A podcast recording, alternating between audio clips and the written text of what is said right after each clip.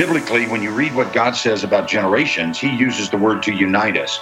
We use it on earth here, if you will, to divide us. That's Dr. Chuck Stecker, Executive Director and founder of A Chosen Generation and the Center for Intergenerational Ministry. Put your faith to work. This is the Bold Idea Podcast with ideas, interviews, and inspiration to bring your bold ideas to life. Here are your hosts, Larry Gates and Armin Asadi. Welcome to another episode of the Bold Idea Podcast. This is your co host, Larry Gates. Along with Armin Asadi. And we're so glad that you're part of this show. We want to help you put your faith to work and bring your bold ideas to life. And uh, we are doing something a little bit different today because uh, we have Armin on Skype. That's right. I'm traveling to DC for the National Prayer Breakfast uh, very early in the morning, so I had to stay back. But either way, I'm excited for the trip. Yeah, we didn't want to not do this episode because Armin couldn't make it in studio, but we have on the show today one of my one of my real heroes, Dr. Chuck Stecker. Now, Armin, you and I have interviewed him before. He was on the Reinventure Me podcast, and it was such a great episode. Uh, but he is the executive director and founder of A Chosen Generation and the Center for Intergenerational Ministry. He's got two doctorates because one just isn't nearly enough and he's served for 23 years in the Army, including three on the Joint Staff in the Pentagon. He's the author of Men of Honor, Women of Virtue, Raising Kids to Keep the Faith, and his most recent work, If You Passed Your Baton, Take It Back. We want to welcome to the program Chuck Stecker. Now, our Reinventure Me listeners will recognize him.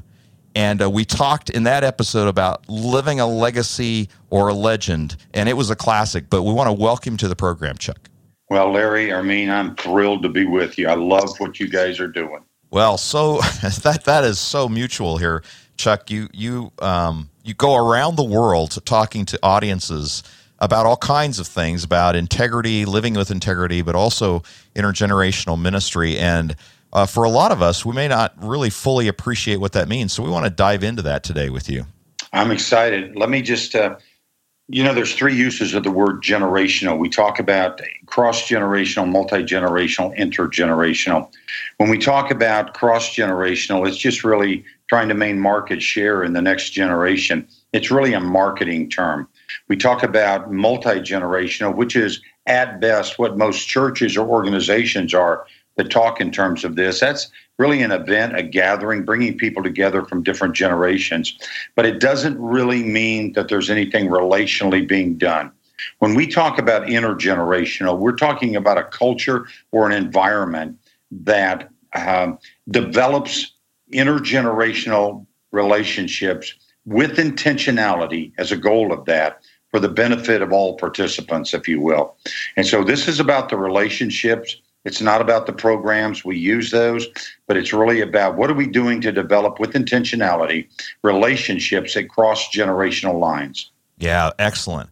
Well, before we dive deep into that, Chuck, let's st- take a step back for a minute, if we can, because um, you know when you when you spoke to us last time on the Reinventure Me podcast, like I said, it was a it was a classic. I mean, one of the ones that I remember really standing out. But I don't think we really dove in much in that episode, even about your own personal journey. So I'd like to take a step back with our audience. And, you know, they, they already know that you've spent 23 years in the Army. They know that you've got a couple of doctorates. They know that you founded a chosen generation, the Center for Intergenerational Ministry. But talk about how did that how did that work for you, that transition from leaving the Army after a long, illustrious career there, and then moving into this world of ministry. How did that shift happen for you? Yeah, that's a great question, Larry, and I appreciate you asking. I uh, I spent 23 years in the army, but I wasn't walking with the Lord that entire time. In fact, at best, I would say I was a chameleon Christian. Uh, I looked good as a Christian when it was needed, but on the other side of the coin, uh, just some terrible examples of what a man of faith is supposed to be like. Never really had discipleship and mentoring, if you will, and even coaching along that line. But I don't blame that on anyone. I'm just saying that was that was me and a lack of identity in terms of who I was, whose I was. And as we went through the military, it was in the latter years, and we found ourselves in a church, and there were some older men that came alongside and began mentoring and coaching me. And it was in one of those moments by myself, actually, after that, that that idea, the the identity to be a son of the King, just became so real to me, and I had never felt worthy enough. That was in September of 1991. And in 1992, we were getting ready to leave the Virginia area and our time in the Pentagon. And my wife and I were praying with two other couples. Uh, Frank and Doris Burrows are in their 90s now and still mentors and great friends. But God just kind of picked me up, threw me to my knees. And just in that same instant, my wife was right there with me. I was like, holy cow. And I didn't even understand for sure, but I, I surrendered my life then to go into vocational ministry. I'm very careful not to use the word full time because I believe every believer in Christ is in full time ministry. It may be as a teacher, a lawyer, uh, a businessman, whatever the case, but we're in full time. Some of us are in vocational ministry, different. It would be two years later that the Lord would lead us from the Army into what was then Promise Keepers and that men's movement. And I tell you, I got 10 years of experience in three years then. And from that, God called us out of that and to launch what would become a chosen generation. And so that's what we've done. And that was in 1997. So we're in our 21st year of this ministry and just uh, very blessed, very, very grateful for what God has done in and through us. What kind of a person did you have to meet as a lieutenant colonel going from the Pentagon that you looked at that person and thought, huh, you should mentor me? Well, you know, it's interesting, Armin, because your generation, we're doing some work. I'm hiding out right now working on a new book. And one of the premises of that book is that my generation, I'm 70 years old, we didn't grow up with life coaches and even the word mentor. We just perhaps had people in our, we didn't have spiritual fathers in terms of all titles. Now we can look back and see that. So don't be too impressed with the lieutenant colonel, you know, airborne ranger, special forces. All of those things were things that were important to me. But I see now I was just trying to figure out who I was in the process. And ironically enough, these weren't guys of that nature, of that same bent of cloth. Um, these are men that just love me. And if I had to look back, they stood in the gap as a spiritual father, which little did I know how much in my heart I needed that. And so much of it was they just overwhelmed me with their love and and wanted to see me grow through no for no benefit of their own. It was it was amazing. That was the part that drew me to them was men who could love me and want to see me grow and they had nothing to gain in the process. Nothing. So that's what got me. I can tell you the one man, Frank Burrows, um, by the world standard, you say he wasn't a big businessman or anything. He's 91 years old now, cares for his wife, and just an extraordinary man. And uh, this guy, there's never a day since we met that I don't ever have to wonder if this man loves me, believes in me, and wants the very best for me, my marriage, and our kids. Isn't that neat? At, at every age, you still like knowing that there's somebody out there that believes in you. Oh my gosh. Um, I don't think we ever outgrow that, no. nor do I think we're supposed to. Yeah, I agree, and it, and it's one of those things that I think is common amongst. Well, I, I imagine both men and women that we all want to know that there's somebody there that believes in in us, and not just believes in us, Larry. I think uh, Warren Buffett coined the phrase "skin in the game," and you know, I guess somebody was trying to tell him how to invest, and his comment was, "You need a little skin in the game." This was a decade ago. I was doing some research on that, crazy enough. But they got to have some skin in the game. And that's actually a part of what I'm writing on in this time that I'm hiding out. You found me, but I'm hiding out. in any event, uh, it wasn't that they just loved me, but they had skin in the game with me. They were there. What does that mean, practically speaking, to have skin in the game with someone? That means they would meet with me. That means they knew what my interests were. That means at times they would connect me with other people that would help me grow.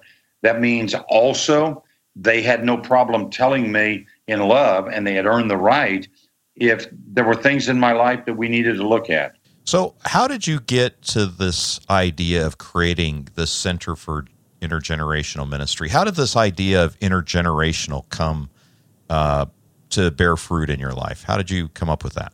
That's an exceptional question, Larry. Of course, you're the master of those. I learned so much from you. All right. Okay. Let's But keep going. the, the reality of it is, no, you do. You the reality is, as I started off on this issue of rites of passage, and you know that we talked about this last time. The book that we wrote, guys, it's been over ten years now. Men of Honor, Women of Virtue, and we were helping churches do rites of passage for young people into adulthood.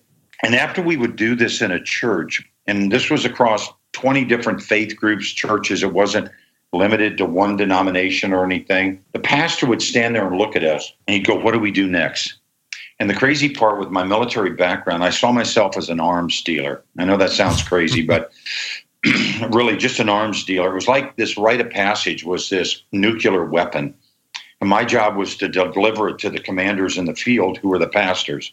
They would know what to do, they would know how to incorporate it into their strategies, so forth. Well, they didn't. And so they would look at me and say, What do we do next? And so it was through that process that God led us to say, Okay, where I thought my job was just the rites of passage, God has me in the slow reading group. And if I don't choke on it, He gives me a little bit more in a sense. And then we began to see this thing unfold that where God was calling us was to help churches develop strategies for intergenerational ministry and the resources of which the rite of passage was one of those, but it went all the way to our seniors and everyone in between. And that's when this thing came about, Larry, was just uh, as God led me down this path to say, how can we best help the church, ministries, and other organizations? Okay. Now, you, so you travel all around the world to help churches with intergenerational ministry. But why is that important to the health of a church? Oh my gosh. Again, that, that kind of nails it. We have our churches dying right now and uh, a couple of them. One is we we see this move where we focus on the next generation. We also see uh, churches that are very old and aging and dying out because they're not changing and they're not adapting. But the real reason is it's not just about the the livelihood of the church and let's make sure that it continues to exist. That's not the point. The point is is that God calls us to be his family, which means we should look like, act like, talk like, treat each other like, hey, what? We're a family. Well, we're at a point right now in my own family, and it's been this way. We say in intergenerational, everyone has a seat at the table.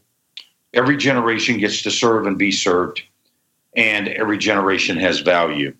I use the word generation like that, even though I disagree with its use, but it brings clarity. And what I mean by that is, biblically, when you read what God says about generations, he uses the word to unite us. That would be all accountable adults from the age of 13 till as long as God's given you a breath. We are one generation responsible for the glory of God. We use it on earth here, if you will, to divide us. We talk about, well, you know, that younger generation. The millennials. Now we've got, yeah, well, we got I, millennials. I think but we now pick got on millennials, Z. right? You know, you can say millennials, but now you've got Gen Z, and Barna's just done some great research on that. But then you've got the baby boomers, and you've got the Gen Xers, and you've got the, you know, the builder generation. So all the time we're using it, we're dividing ourselves. So if you look at the livelihood of the church and say, how does the church function best? It functions best as God intended us as a family. And so that's my passion is helping leaders of churches, not for us to do it for them, but to give them the tools and the resources they need and help them develop them for the church to actually be seen by the world as the family of God for all gen- for all age groups within this generation. So I get pretty passionate about that, Larry. I think I shared with you. I just left a, a college after an entire week there and spoke to everyone from the youngest students to the oldest faculty members, staff members, and so forth, and just had a remarkable time. But it was on this idea we we thrive together. Yeah, I love it when you get passionate, Chuck. I see it so rarely. yes, I'm working on that, Larry. So, Chuck, what does it look like for a church to be a family, in in a way that can help us kind of take that perception that you have of it and put it into the context of our own churches, especially if we're in larger churches? Well, I mean, I would tell you again, that's an excellent question because sometimes you got to see the elephant in a sense to understand it. That's an old term that that's used in the Civil War, actually, and several examples since. But you got to see the whole thing to understand it. So your question is spot on on that one. Well, the first thing when we talk about this, every generation has a seat at the table, and the best example is in our house. And if we can take the home as a microcosm of the church and just make it bigger and expand and extrapolate your your family out and say that's what the church is supposed to look like. Well, we all have our personal activities that we do, you know, and so forth, but we gather for meals and all that we we gather for the mission of our family, the things that are important, the vision and the purpose, and do things together. But the primary reason is we grow better together. Okay. So when we look at the church, one of the things that we see is never has the church been more divided by age, gender, and special needs.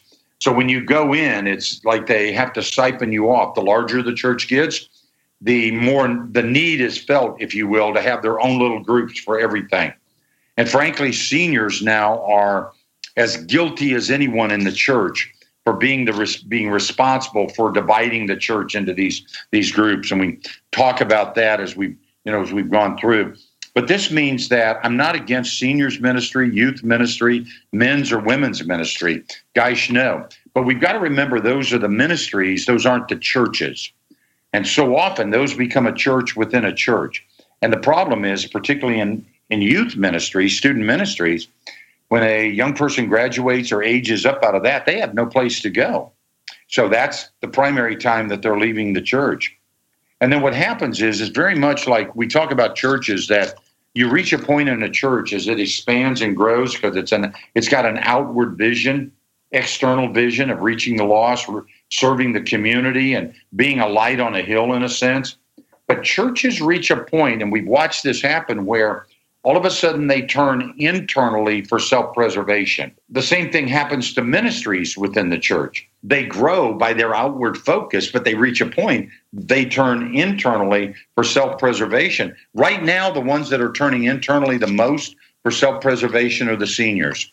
And we, we've got to break that curse in the church with the seniors. Okay, I think I see some of what is at least going on in my own experience here, Chuck, in that regard, and that you know, it's sometimes easier to hang out with people in your own age group because you can relate to some of the same challenges that those in your age group might be going through. Others may not understand it quite the same.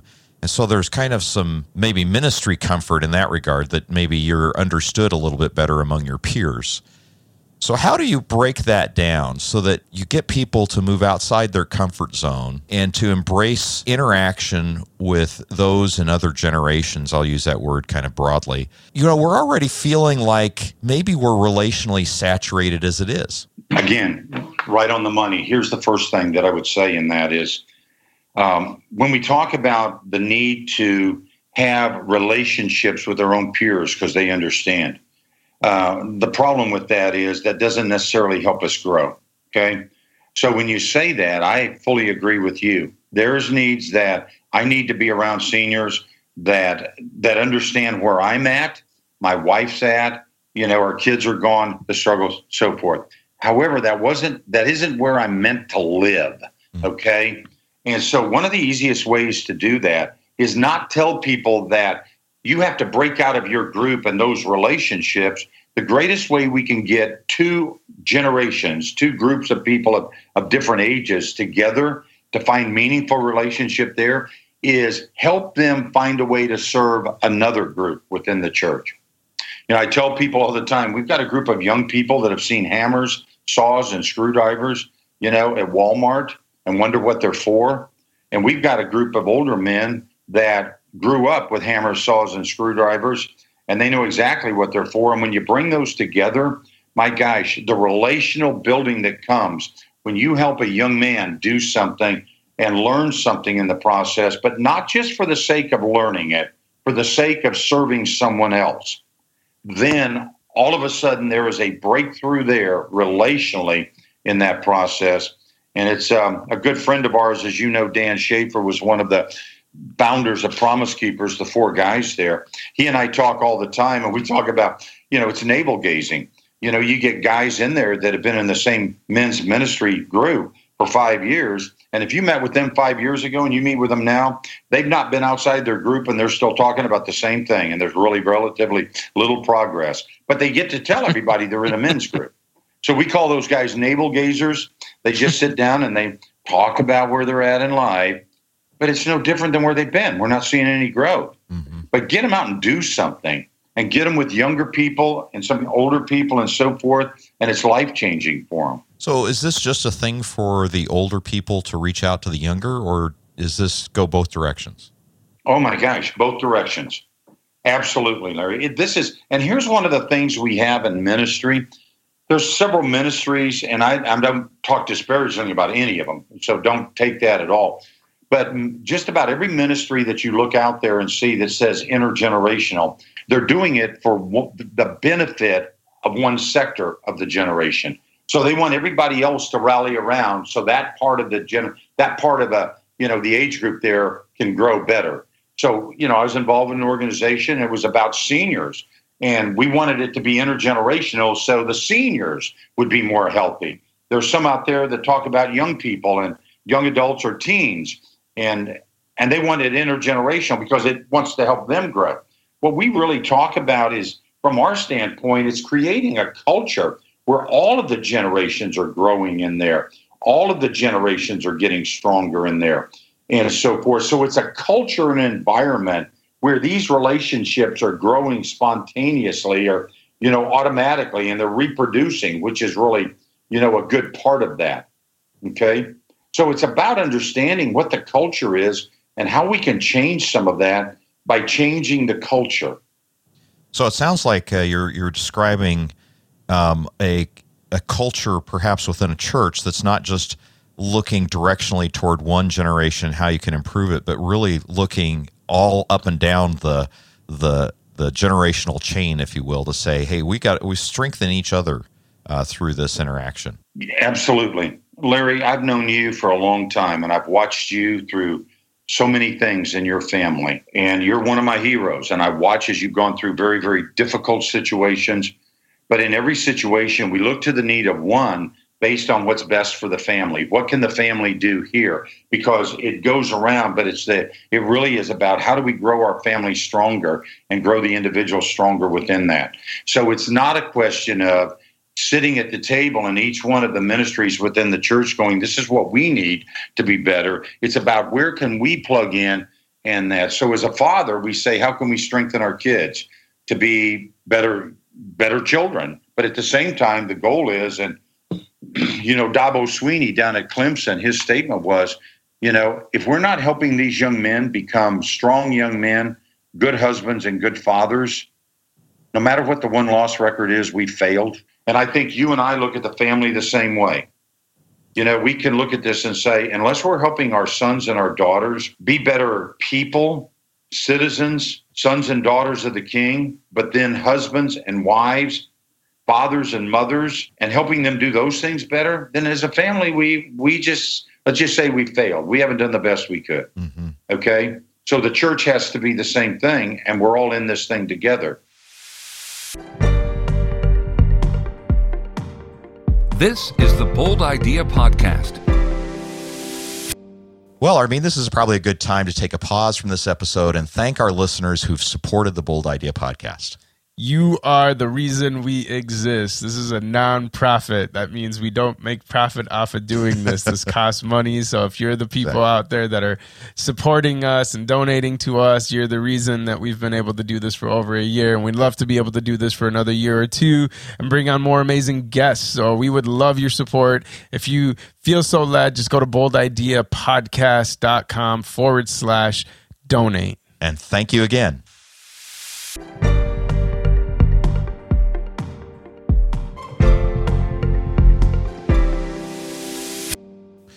Let's take this home a little bit in terms of uh, personal application. So here's the question for you, Chuck.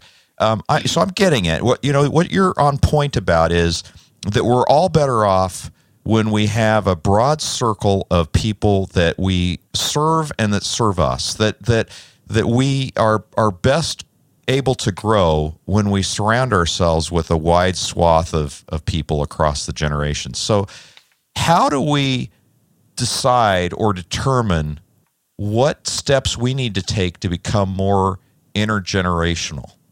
Intentionally inter- intergenerational, I think is the words you used. Yes. Well, I think the very first thing is you've got to see this as not a program, but a way of life. and you don't get into it because the church says, you know, we just need to do this or we're going to die as a church. You you really have God change your heart. You know what he says is he will give you a new nature. But there's a longing inside of us, I believe, for all of us that we know that seniors do so much better when they're around younger people. It's one of the indicators of their life span. If they're going to live longer, you can look at them relationally and see if they've got a lot of young people in their life, or if they're just hanging out with people ready to die, you know, it speaks about how long they're going to live and what they have to live for. We also know this young people thrive much better when they're around older people that speak into their life, believe in them, and invest in them. So the first thing is number one thing is if you don't really believe that this is how God intended us to live and be, that's the first change. Otherwise, you're just asking for a program. You know, how do we fix this programmatically? And I'll I'll do whatever you need me to do. That's not going to get the job done. So we've got to own this, and we got to know in our heart of hearts this is what we're called to. The second thing is is we've got to look with intentionality where the opportunities are. So my very first thing is, and I just got through talking to staff members at the college, and they said, "How do we connect with young people?" And I said, "Well, look around. They're every place. What are you talking about?" And they and I said, "Number one thing you got to do is look available." And you get these looks on their face like, "What does it mean to look available?" And when when they look at me like that, I said, "Look, let me just ask you a question. Before you were married and you were single, and they'll look at you like, "Oh, guys, can we even think about that? Is that sacrilegious to go? Oh, I remember before I got married. I go, give me a break. You all remember that." I said, "The number one thing is, did you ever have a difficult time walking into any room, making sure by your body language, your eye contact, that everybody in the room knew you were available?" Hey, look, I was single as a second lieutenant, first lieutenant, and a captain. I walked into any room, and believe me, everybody in that room knew I was available. like a scene from Top Gun, huh? There's it. It's a target-rich environment. Here I am, and you know, you also have that look that says, "And how lucky you are that I'm here." You know? of course. yeah, heck yes. So the bottom line is, you got to look available. You can't crouch down with your shoulders over, not make eye contact with anybody, and go, "Oh, well, just nobody ever talks to me." Well, no, they wouldn't. Why would they want to? You know what I'm saying? Well, you know, I think there's a there's kind of a cultural thing, Chuck, in, in that we often want to appear busy because busy people are have the perception of being successful and I don't have time, you know, so they're unapproachable. It almost seems like, you know, the more unapproachable we are, perhaps the more successful we'll be perceived. And it bothers me when I see people who could really help others just not make any time for them because, you know, they're they're really so busy. And I and I know that you can't accommodate everybody. Jesus never did either, but it just where do you draw that line? I think the first thing is very few people are near that line right now, so we can worry about that later. okay? I mean, really, we're telling them what the you know we're telling them how full you can make a glass they haven't poured anything into yet. I mean, that's kind of give me a break. Let's just get started, and God will tell you when your glass is overflowing. So, but I understand what you're saying. There is that perception that busyness means I'm successful, and look how busy I am. Where the reality of it is, I think that what we will be judged by, first of all, is our relationship with Jesus Christ. Secondly, I think I think the other I think the other judgment piece for me is what did I do in this life to help other people in the process, help them grow, help them find out who they're supposed to be, who God created them to be. And the, the wealth for me the wealth for me is seeing young men and women and older men and women, Larry. I mean, it's crazy enough. I'm 70. I meet with older people that need help at times, okay? Mm-hmm. mm-hmm. And so forth. And it's not just planning their funeral, okay? So I, I think those relational issues, I go back to there was a story, and I'm not going to get the names right without looking some notes, but bottom line, it was it was in World War II, and a German general was surrendering. He was a three star general and the man that was told to go receive the surrender from him on this part of the battlefield was a one star general, U.S. And the one star general, U.S., went, showed up, and he's in his battle fatigues. He's dirty, beat up, you know, tired and hungry. And he walked into this room, and the German general was there in his full regalia, and he had his uniform on with all of his medals and everything and so forth. And he had two other generals behind him looking in their splendor. And the German general asked the American general, What are your credentials? And the American general looked at him and said, as he turned around with the sergeants, the soldiers, and the young officers that accompanied him, he turned around and looked at them, and then he said to the German general, These are my credentials. Mm-hmm. And I think that, you know, I I look at that in life when people say, Chuck, what are your credentials? I just want them to meet the people that I'm in relationship with. And they say, What gives you the right to speak on these things? I said, Here's my credentials. It's not in a degree, it's not in anything I've written. It's in the people that are in my life. And, I, and for whatever reason, allow me to be in their life. Yeah, that's. I good. love that story. How do you get? So I get what's in it for my generation, right? So being yeah. around people like you and Larry, you don't have to think too hard. What's in it for me? You know, I just throw a ball up and uh, you'll hit a target of the one million value pieces that you guys could add to someone like me or anyone my age or younger. But how do you inspire your generation to actually want to get around?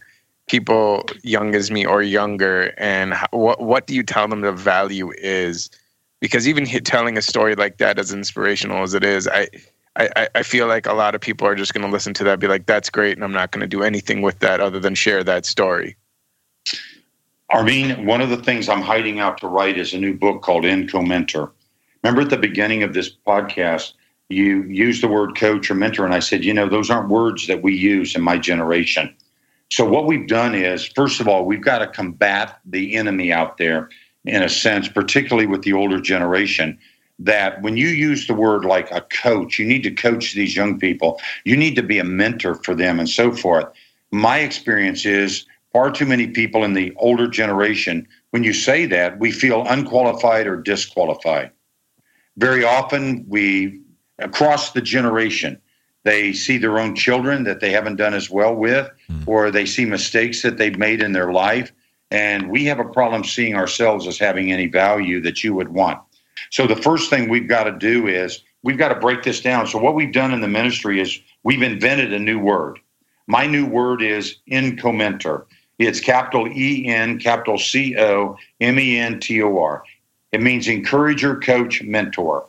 Three of the chapters in the book that I'm writing one is sometimes a coach, sometimes a mentor, but always an encourager.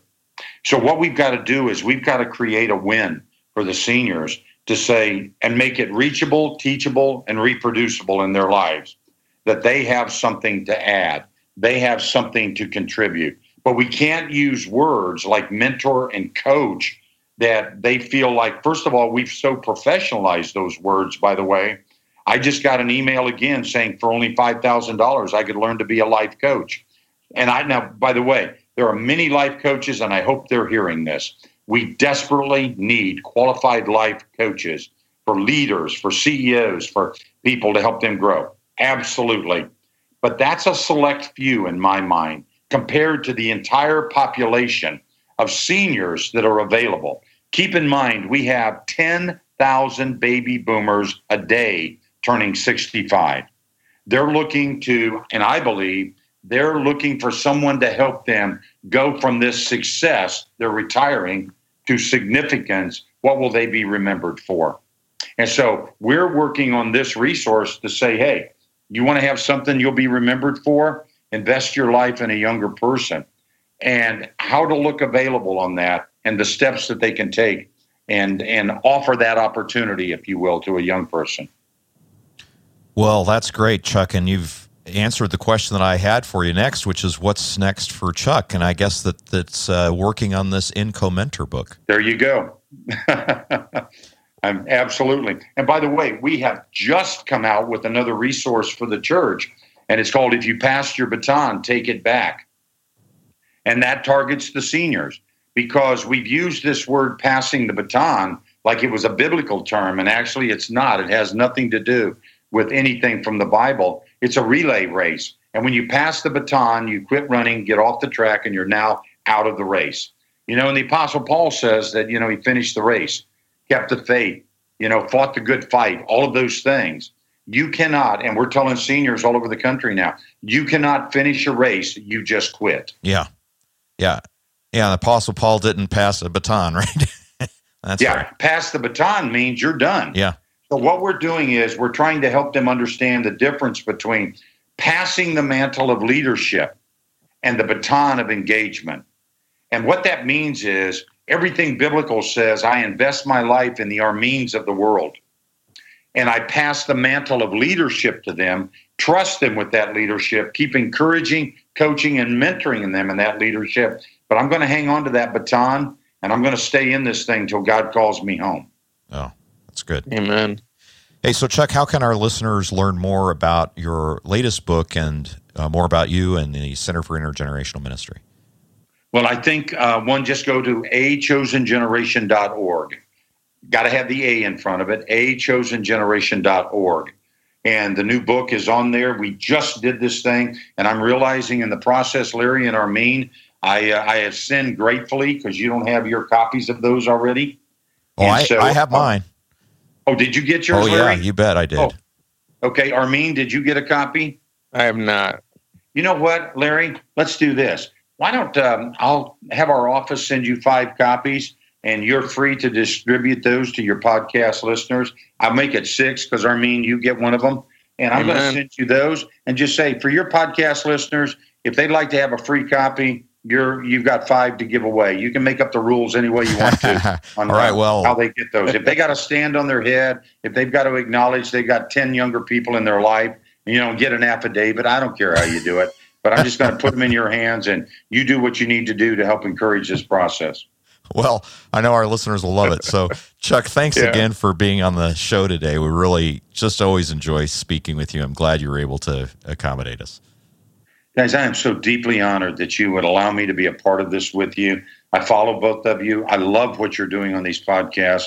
And believe me, you're making a huge difference in the lives of people. Just read the comments that come through after each one of yours. So just thank you for what you're doing. And I pray that God will just bless you, give you favor, and actually bring divine appointments into your life of people that can come alongside the mission that God has given you on this. Awesome. Well, thanks again, thanks, Chuck. Man. Thank God bless you guys. Thank you. Bye-bye. Me too. All right, Armin. I don't think I have to tell you. I just love that guy. Uh, yeah, I'm with you. it's, it's so natural for him to be the encourager, the uplifter, the edifier that he is. I mean, it just flows from him. Yeah, you know, and, and Chuck's got he's got so many good things to say, but he's the kind of person that you learn so much more just being around. I have seen Chuck in so many different settings, and I can tell you that he absolutely lives out everything that he's saying about intergenerational ministry and response. I mean, he has he's he's probably one of the most tireless people that I know. At 70, he said, and he's got more energy I think than I have ever had in my life. Uh, you know, just I'll text him and he's like traveling around the world. I mean, you know, he'll be in Korea and then the next next week he's in, you know, Arkansas or you know wherever. I mean, it's like all over. It's hard to keep up with that guy. And every time I've spent like a dinner with him or uh, time one on one, I mean, he'll interact not just with me in terms of you know care about what's going on in my life and as he mentioned you know he prays daily for my son, which is just like an immense encouragement. But the guy engages with servers, for instance. You know, he'll a server will come up to the table and ask us about our order, and he'll start a conversation with them and and enter into a time of prayer with the server. You know, you know, as part of our meal, and it's just like he engages everybody that he's with. He's really a one of a kind guy. Sounds like the role model everyone should have. Uh-huh. he needs a reality TV show. yeah, he'd be he'd be a good he'd be a good candidate for his own reality TV show. You know, just follow a camera around around Chuck Stecker. You know, the problem is I think it just wear the audience out because it's kind of like you know Because he won't stop moving. he just won't stop. He doesn't quits. I mean, and and I know that he he fatigues like the rest of us, but boy, he's got a really high threshold. Well, no doubt. Well, so let's let's break down some of the things that we learned just from this episode. I know that you know, Chuck is a guy that I've learned a lot from personally. As I said, I learned a lot just by observing him. But um, I think he's he had some good points in our episode here that uh, we should break down. Well, I mean, you've been around him for a while, and I think you've been on the receiving end of what he's talking about. So, what what what's really sticking out for you? Well, I, you know, he started right off the bat, and he kind of just did it as an aside, a, a breaking down our thinking about what it means to be generational. You know, he talked about the difference between cross generational, multi generational, and intergenerational, and I hadn't really parsed the differences of those very much, and I, I really do appreciate the the the comment that he had that that most of the times that we use the word generational, we use it in a way that tries to divide as opposed to, as a way that tries to unite. You know, like you So know, true. you and I have you know made fun about millennials or people in my generation or whatever, you know, and and and it's kind of true. We just try to stereotype and put people in these buckets so that we can find a way to safely critique them uh, in mass as opposed to saying, wait a minute, let's find ways in which we can cross through those things that we may not fully understand so that we can grow by them. So true. I mean, it, when he started breaking that down, I started thinking about that too. Even in the church I was at, um, well, I'm still at, we, you you know, we were known as the young church, the church, not just how old the church itself was, but what the average age of the attenders were. You know, we were this mega church that's under 10 years old and 70% of our congregation is under the age of 29 and all this stuff. And then, and then we started this big movement of trying to get 40 plusers to come into our church.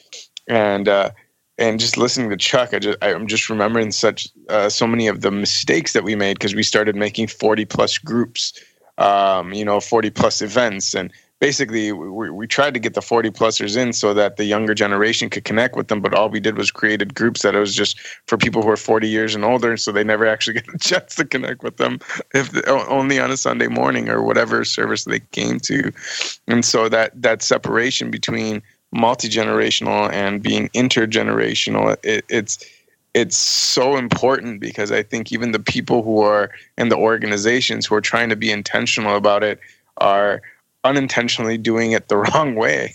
Mm-hmm. but they don't even realize it. Yeah, and I, th- without a strategy to do so, and and I, you know, Chuck keeps talking about what the church can do in all of this, and I keep thinking about personally what can I do in all of this? Because you know I don't have a lot of control over church structures and how they put events together or how they try to create groups and and, and affinities, but I do have control over the people that I let into my life and the people that I seek out in my own life. And, you know, I, I have found as I get older, my interest is to try to be more multi generational or, or better said, more intergenerational. In that, you know, I'm I'm desiring to hang out with you know younger and younger people because I find the the thinking is more has more vitality, more hope, more energy behind it. Right. And the thing that I love about um, what Chuck is saying that I just I just find inspirational is that especially the you know the last several months I've spent time in looking at and being part of marginalized communities and seeing what some of the biggest issues are, not just locally but out in Africa and uh, Hong Kong and these other areas. And one of the things I'm realizing is an epidemic, and it's a global epidemic, is this this issue of fatherlessness, and it, and even the research that you look at of how many of the biggest issues stem from uh, children growing up without a father and what that does to them. So even looking at someone like Chuck and seeing him do the things that he does, I I, I just hope that um, other people his age or even younger realize that um, the people who step up, whether you want to be called a mentor, a coach, a consultant, uh, whatever, it doesn't matter. But someone who's just willing to intentionally spend time with someone who's younger than them, you're stepping into a gap that is so void of love and grace and attention and uh, guidance that that people are just making all sorts of terrible decisions, but because they don't know any better, they've never seen anything better, they've never had anyone to process it with other than people their own age, and it's creating such a uh, huge issue globally that most people don't even know what to do with it because you can't reverse time. But people like Chuck and other people like Chuck who are willing to step into that role will solve that problem. I mean, it it's something that makes everyone listen when they know that the person standing in front of them is not just older or is not just more experienced or has more wisdom or has more degrees. It's the fact that they're they're they're standing there and saying, even though you didn't have a father figure, I will be a father figure. Mm-hmm. And people just think that, oh well, but you know, a lot of kids did have fathers, but you know what? These older generations grew up just like my dad. I had a dad, but he was never there he was gone to work at 6 a.m. and he came home from at 10 p.m. I woke up at 7 a.m. and I went to bed at 8 p.m. So I didn't even see my dad other than once a week. It's an epidemic, and yeah. what what Chuck is doing, he's solving it. It's it's a it's a global issue, and this is a global solution. Yeah, you know, you reminded me as you were just talking there. I had a uh, I had an encounter with a man once who I have a lot of respect for, and he knows my backstory with my father. That you know, like your dad, wasn't all that engaged with me at all. And he's an older man, and he said, "You know, Larry, I'd like to be, uh, you know, a, your father to you. You know, a father to you." And I was really, you know, touched by that offer.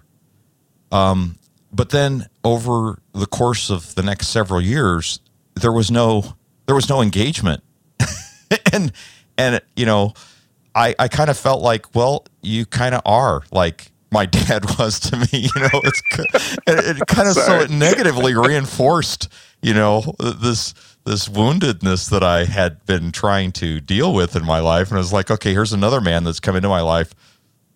In his case, promising to be something that was absent in my life before, and uh, and and in some ways reinforcing the perception I had that hey, maybe maybe I'm not somebody that someone else can believe in. You know, that's why I think Ouch. that whole thing is is really vital. But you also, I want to touch on something too that you brought up, or I mean, at least that it it seems like when we think about mentors, or maybe when we think about mentoring somebody, let's let's go there. Um, oftentimes we think about it in terms of how we might be able to help them through a challenge in their life or what have you.